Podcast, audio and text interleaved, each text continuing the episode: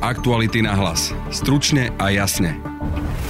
Vo vládnej strane Za ľudí sa schyluje k výmene predsedničky. Podľa našich informácií Veronika Remišová je v strane vo výraznej menšine. Čo sa deje, sme sa pýtali poslankyne Vladimíry Marcinkovej. Ak by trebárs túto ambíciu mala Mária Kolíková, ja by som sa tomu osobne veľmi tešila. Robert Fico mení smer na štýl Ľuboša Blahu. Chce robiť slovenskú sociálnu demokraciu, nechce robiť bruselskú sociálnu demokraciu. Bude Smer ďalšou konšpirátorskou stranou? A čo tým Robert Fico sleduje?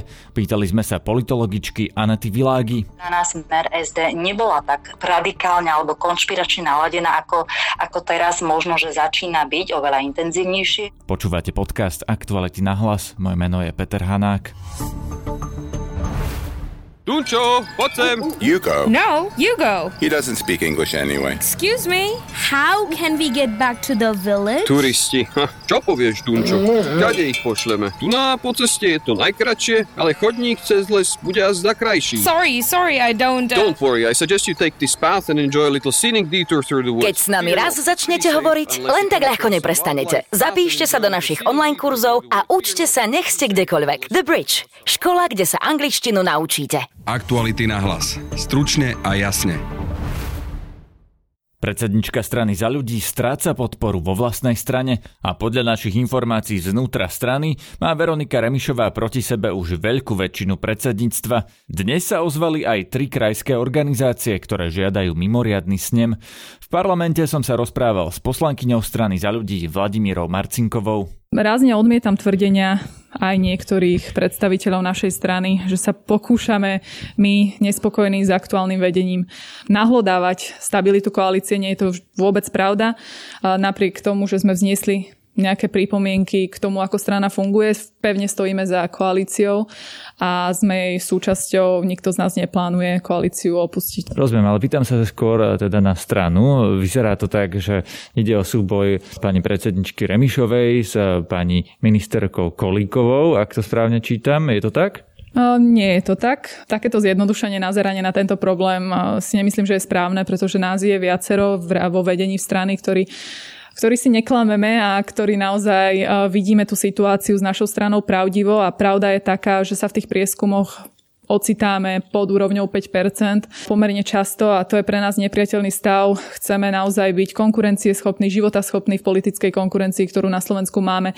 Máme v strane veľmi kvalitných ľudí, naozaj kvalitný program. No a čo je to riešenie z vášho pohľadu? Je to naozaj, že sa zvolá mimoriadny snem a bude iná predsednička? Nehovorila by som len o predsedničke, hovorila by som o novom vedení strany, možno v nejakom reštarte. Akože tu ide aj o nejaké vyvodenie zodpovednosti k aktuálnemu stavu, ktorú, ktorý v strane máme a je podľa mňa kľúčové, aby sme si naozaj nastavili to zrkadlo, ale myslím si, že je veľmi dôležité, aby sme všetci boli ochotní položiť v tomto momente naše funkcie v strane a naozaj vyhlásili slobodnú, voľnú, demokratickú súťaž, súťaž vízií strany, toho, čo môžeme robiť lepšie a áno, súčasťou takejto demokratickej a otvorenej súťaže musí byť aj voľná stolička predsedu strany a otvorená otázka, kto by to vedel robiť lepšie. Skúste si na ňu odpovedať, že kto je váš favorit alebo koho by ste tam vy videli, o, o kom si vy predstavujete, že by to vedel robiť lepšie. Je to odo mňa podľa mňa nekorektné, keby som predtým, než sa tí ľudia sami vyjadrili, či vôbec takúto ambíciu majú, stávala ich do pozície, že ich vidím ako predsedov alebo predsedničku. Čiže ja by som si naozaj počkala na oficiálne vyjadrenia naozaj tých dominantných osobností našej strany o tom, že či takúto výzvu, na takúto výzvu si trúfajú. Ja som sa v minulosti vyjadrila, že ak by trebárs túto ambíciu mala Mária Kolíková, ja by som sa tomu osobne veľmi tešila, lebo sa stotožňujem s jej politickým vystupovaním a názormi, ktoré prezentuje. Takže to by mohol byť jeden z favoritov, ale ako hovorím, nie je odo mňa korektné vyslovovať mená, lebo to nie je jediné meno, ktoré prichádza do úvahy. Napríklad Juraj Šeliga, o tom sa tiež hovorilo naposledy, keď bola voľba predsedu Za ľudí. On nakoniec nekandidoval, ale očakávalo sa to od neho, potreboval sa vyjadriť k tomu, že ešte sa necíti dostatočne zrelý na kandidatúru, vtedy napísal. Čo by ste na to povedali, keby sa prihlásil teraz? Ja naozaj podporujem otvorenú súťaž v rámci strany. Myslím si, že každý jeden človek, ktorý v rámci strany má tú víziu a trúfa si na túto úlohu, by sa malo túto úlohu pobiť. A naozaj myslím si, že ak pani predsednička strany vníma naše vyjadrenia a možno nejakú našu nespokojnosť kriticky, tak aj od nej očakávam, aby sa aby sa k tomu vyjadrila možno s nejakou novou víziou, alebo aby sme sa dohodli na tom, že tá strana bude mať reštart pod vedením niekoho iného, ale naozaj ten dialog musí byť konštruktívny. Pani Remišová by podľa vás mala zostať vo funkcii, v ktorej je, teda ministerky, ak by nebola predsedničkou strany? Ja si myslím, že toto sú úplne dve rozdielne otázky. A to, že my máme nejaký vnútrostranický problém, neznamená, že úlohy, ktoré sme dostali v rámci vládnej koalície, si neplníme dobre.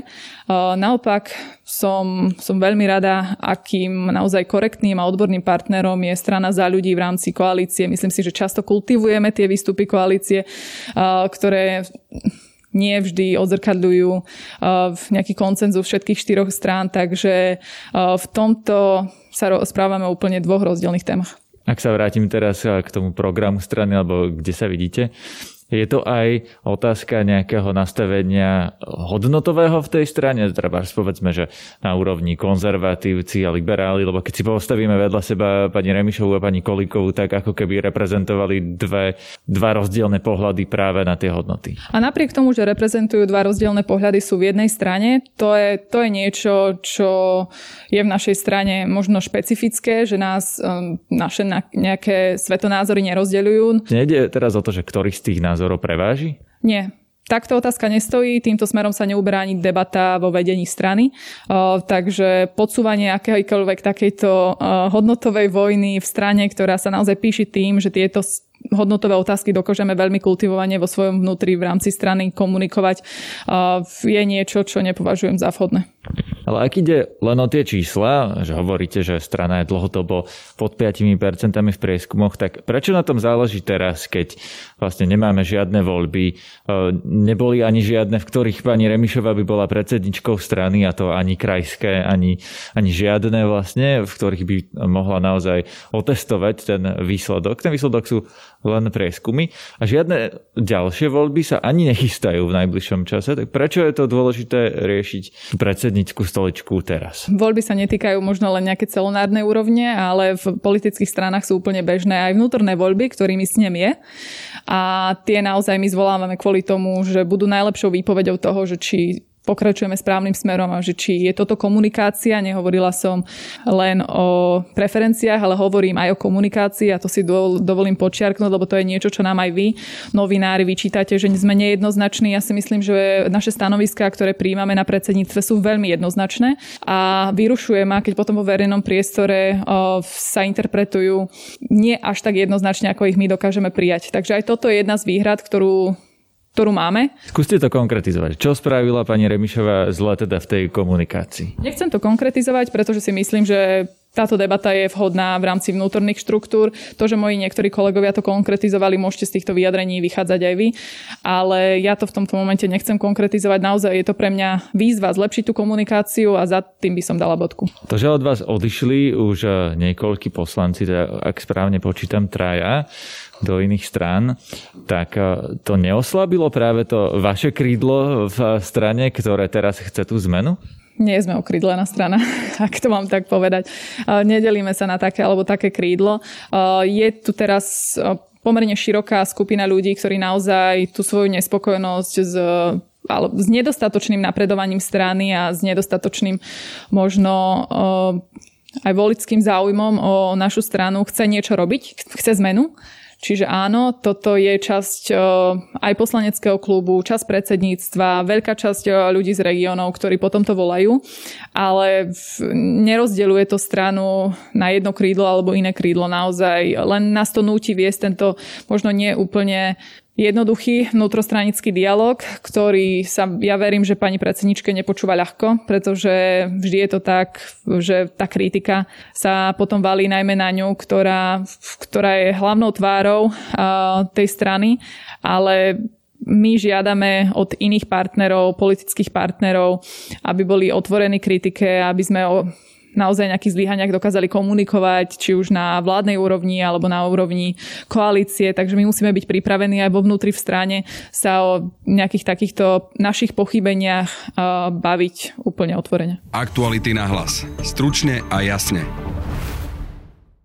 Najprv protimigračná politika, potom Šoroš a útoky na novinárov a mimovládky, podpredsednícka stolička pre Ľuboša Blahu a teraz už aj antieurópske smerovanie, to je vývoj v strane Smer es dé. Do nového loga si táto strana minulý týždeň napísala, že je slovenská sociálna demokracia a to isté Robert Fico komunikoval aj v diskusii televízie té á tri. Som predstaviteľom ľavicovej sociálno-demokratickej strany, ktorá chce robiť slovenskú sociálnu demokraciu. My nechcem robiť bruselskú sociálnu demokraciu. Ja nechcem, aby top témou Smeru bolo, že či budú tri záchody. Pre mužov, pre ženy a pre tých, či ne, čo nevidia, čo sú muži alebo ženy. V tejto chvíli mám na linke politologičku z Univerzity Komenského pani Anetu Világi. Dobrý deň. Dobrý deň. Pani Világi, vnímate nejaký posun v Smere po tom, čo Robert Fico mal tieto výroky o Petrovi Pellegrini, mal o Hlase ako o chlapcoch z Bruselu, spomenul dokonca transrodové záchody. Je to nejaká novinka? A pokiaľ ide o postoj strany Smer es dé k Európskej únii a k európskej integrácii, tak jedno zo, je to jedna zo strán, ktoré vlastne už dlhodobejšie na tej slovenskej politickej scéne vysielajú také zmiešané signály svojim voličom. A dlhodobo Robert Fico ako premiér pôsobil a vystupoval tým štýlom, že v Bruseli vlastne bol pomerne veľmi kooperatívny a konštruktívny európsky partner, ktorý málo kedy mával nejaké výhrady, skôr naopak hlasoval vlastne s tou väčšinou v rámci Bruselu, ale smerom dovnútra domov, keď prišiel, tak veľmi rád prezentoval taký istý odpor Slovenska ako štát tu voči niektorým iniciatívam. V tom čase, keď Smer bol ešte tou najsilnejšou stranou a mal voličskú podporu okolo tridsať až štyridsať percent, tá voličská skladba s ohľadom na európske témy bola veľmi pestrá. To znamená, že Smer es dé mal voličov, ktorí boli viacej proeurópsky, a mal aj voličov, ktorí boli, boli skôr euroskeptickí. Rozumiem, čiže... teraz sa snažíte my... povedať, že vlastne tým, že odišiel odtiaľ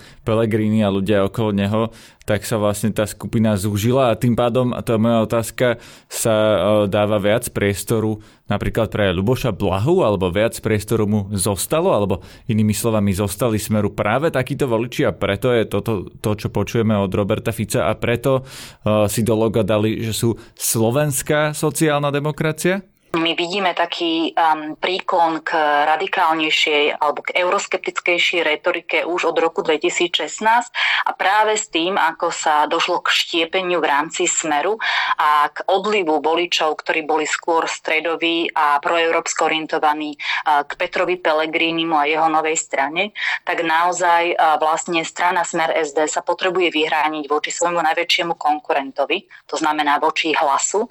A tú cestu, ktorú si zvolil v rámci tej zahranično-politickej orientácie je, že je oveľa viacej euroskeptickejšia.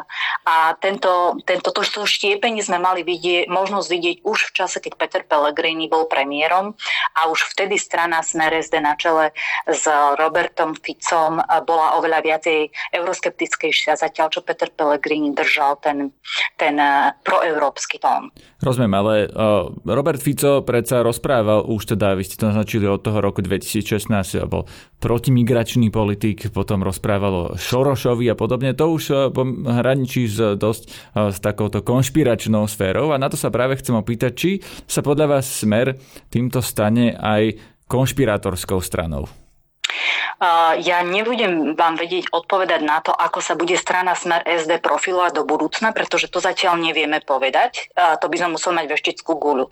Ale ak sa pozrieme na to, akým spôsobom napríklad strana Smer es dé vystupovala v roku dvetisícdevätnásť a dvetisícdvadsať, kde máme my ako katedra politológie dáta, kde sme vyslovene monitorovali vlastne vyjadrenia lídrov a strany voči európskej integrácii, tak tam sme videli, že strana Smer es dé nebola tak um, radikálne alebo konšpiračne naladená, ako, ako teraz možno, že začína byť oveľa intenzívnejšie a vystupovať v tejto sfére. Skôr naopak, boli tu iné strany, ktoré boli oveľa euroskeptickejšie v zmysle toho, že sa vyjadrovali kriticky k samotnej európskej integrácii a k jej smerovaniu. Smer es dé sa v tomto bode neprofilovala ako vyslovene strana, ktorá by kritizovala smerovanie Európskej únie alebo naše pôsobenie v rámci Európskej únie, ale ostro kritizovala skôr konkrétne politiky. A to nepovažujeme za euroskeptické. Chceme byť doľava orientovaní. Ja cítim veľmi silné liberálne prvky u Petra Pellegriniho. Keď sa pozrieme na tú slovenskú politickú scénu, tak nie je už táto oblasť, myslím, tých konšpirátorov, euroskeptikov, jednoducho toto krídlo dostatočne obsadené? Nie, nie je tam už dosť veľa strán? V, lebo tak vymenujem len niektoré. ĽSNS, od tej sa odtrhla Republika, je tu Harabinová strana Vlast, po Naša vlast po novom, je tu stále es en es mimo parlamentu, dokonca uh, syn pána Jana Slotu si zakladá novú národniarskú stranu. Je tu stále Smerodina, ktorá vieme, že kampaňovala v eurovoľbách so Salvinim a Lepenovou, teda s pravicovými radikálmi zásadne antieurópskymi. Sú tu proorbánovskí Maďari, nová strana Aliancia. Nie je tento priestor už plný? No zásadne treba rozlišovať medzi konšpiračnými stranami a euroskeptickými. Euroskeptické strany nie to sú tie, ktorí kritizujú to, akým smerom sa vydáva európska integrácia a požadujú jej zvrátenie. To znamená, že buď návrat k Európe národných štátov, alebo návrat k nejakému hospodárskemu zoskupeniu európskych štátov, ale nie to, ako poznáme Európsku úniu dnes, ako nejakú politickú úniu, alebo niečo, čo smeruje k politickému systému. Takže toto, po, toto sú euroskeptické strany. A pokiaľ ide o tie, a, pretože konšpiračné som ja nemonitorovala, ale pokiaľ ide o euroskeptické strany, tie sme monitorovali a musím potvrdiť to, že je v poslednom období nárast euroskeptických strán na Slovensku.